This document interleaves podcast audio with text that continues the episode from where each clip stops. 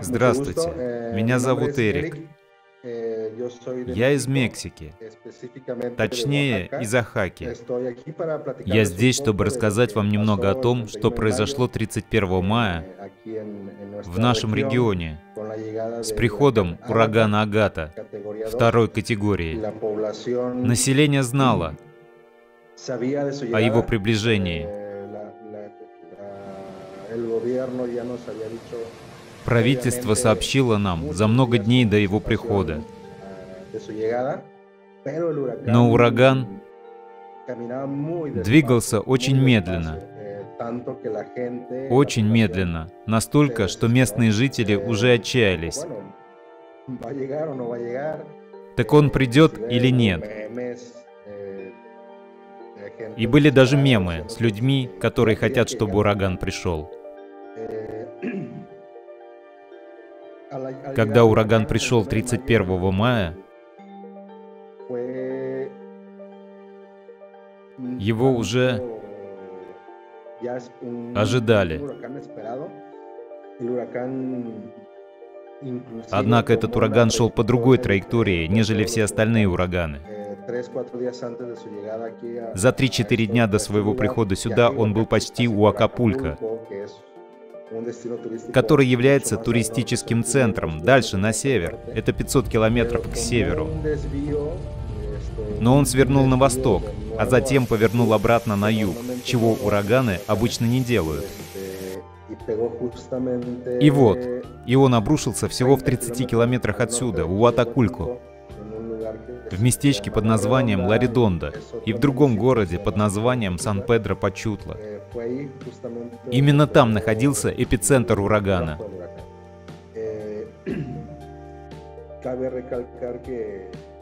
Следует отметить, что у Атакулька, где мы живем, это город, полностью спланированный еще до появления дорог. Мексиканское правительство пришло и сказало, Здесь мы собираемся создать туристический центр. И все было спланировано до того, как появилось население. Поэтому городскому центру, который является туристическим центром у Атакулька, очень сложно пострадать от такого рода природных явлений. Но вокруг Уатакульку есть много разных мест, где живут люди.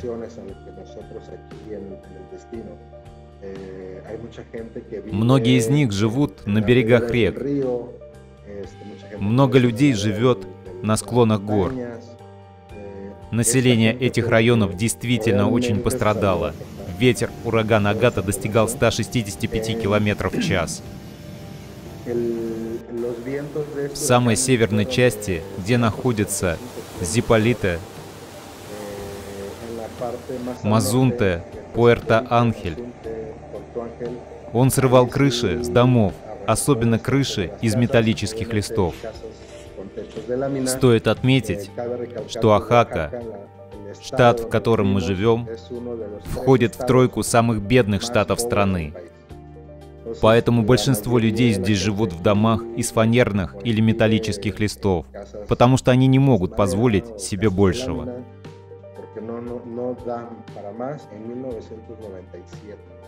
В 1997 году был ураган пятой категории «Паулина».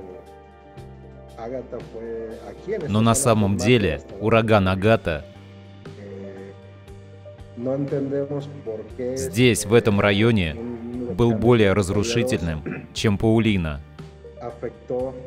Мы не понимаем, почему ураган второй категории в этот раз оказал большее воздействие, чем ураган пятой категории более 20 лет назад. Мы можем лишь догадываться, но... Если я не ошибаюсь, в более высокой местности этой территории, начиная с Сьерры, происходит большая вырубка сосновых лесов на дрова.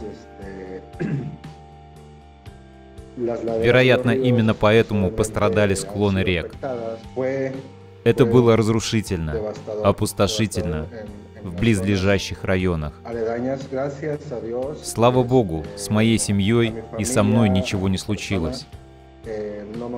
Мы живем в районе, который немного более защищен от такого рода происшествий. Но я знаю семьи и друзей, которые потеряли свое имущество, свои дома, свои машины,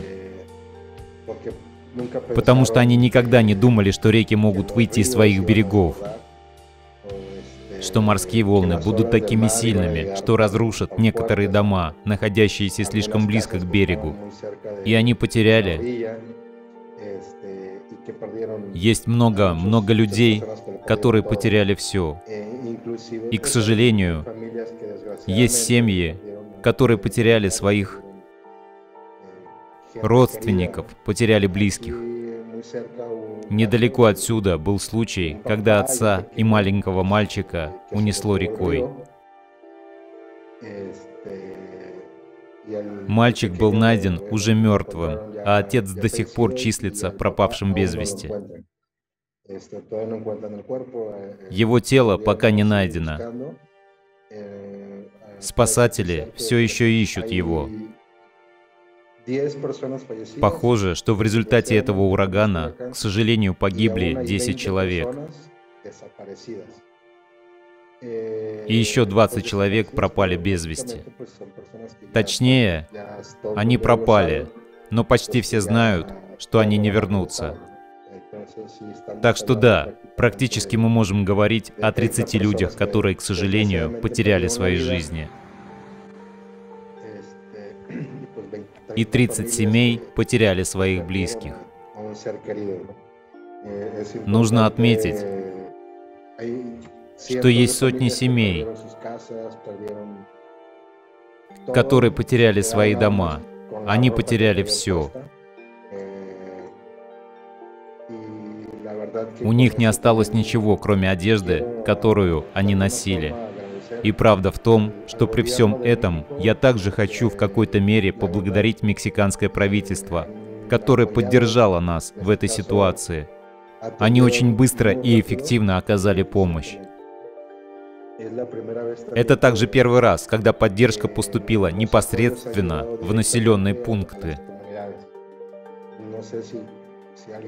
Я не знаю, был ли там кто-нибудь из Мехико. Но раньше в Мексике существовал фонд под названием Национальный фонд помощи в случае стихийных бедствий. Но случалась катастрофа. А деньги не поступали. Так куда же они делись? Ну, люди, которые отвечали за распределение этих денег или этой поддержки, к сожалению, оставляли их себе. Теперь правительство, новое правительство старается сделать все более прозрачным. Впервые правительство привезло холодильники, плиты, матрасы и раздало их семьям, которые потеряли все. Впечатляет и поддержка самих людей, которые отреагировали очень быстро.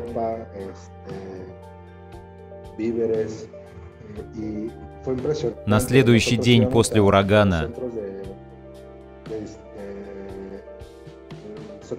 они уже раздавали вещи людям, которые потеряли все. Одежду, еду.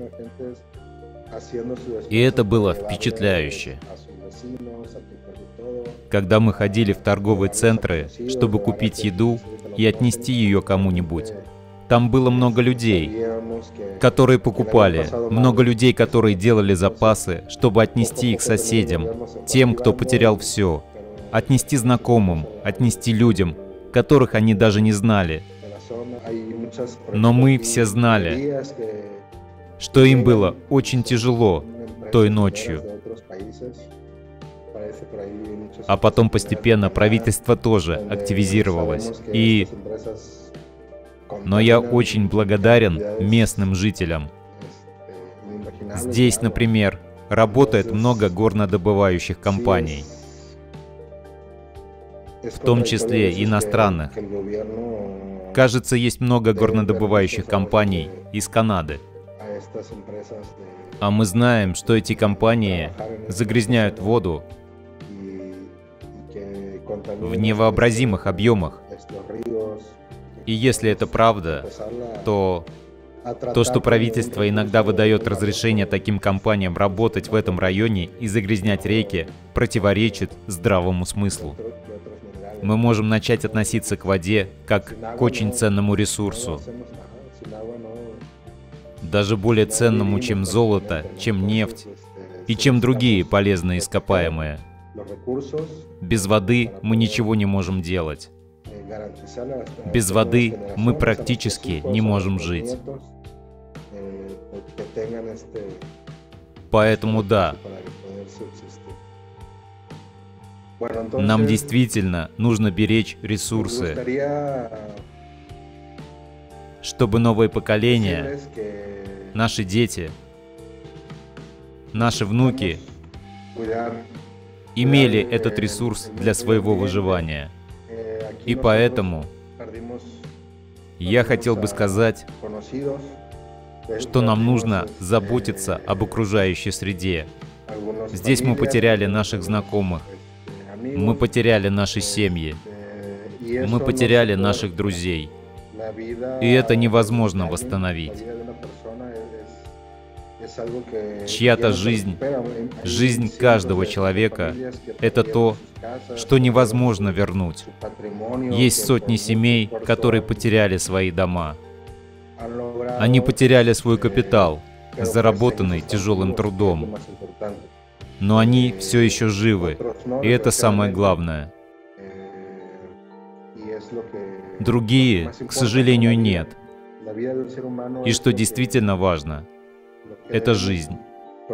Жизнь человека — это то, к чему мы должны стремиться больше, чем к чему-либо материальному. Мы можем улучшить нашу жизнь, мы можем внести свой вклад в совершенствование этого мира. Мы должны сделать этот мир лучше. Мы должны дать ему жизнь, дать ему новое дыхание.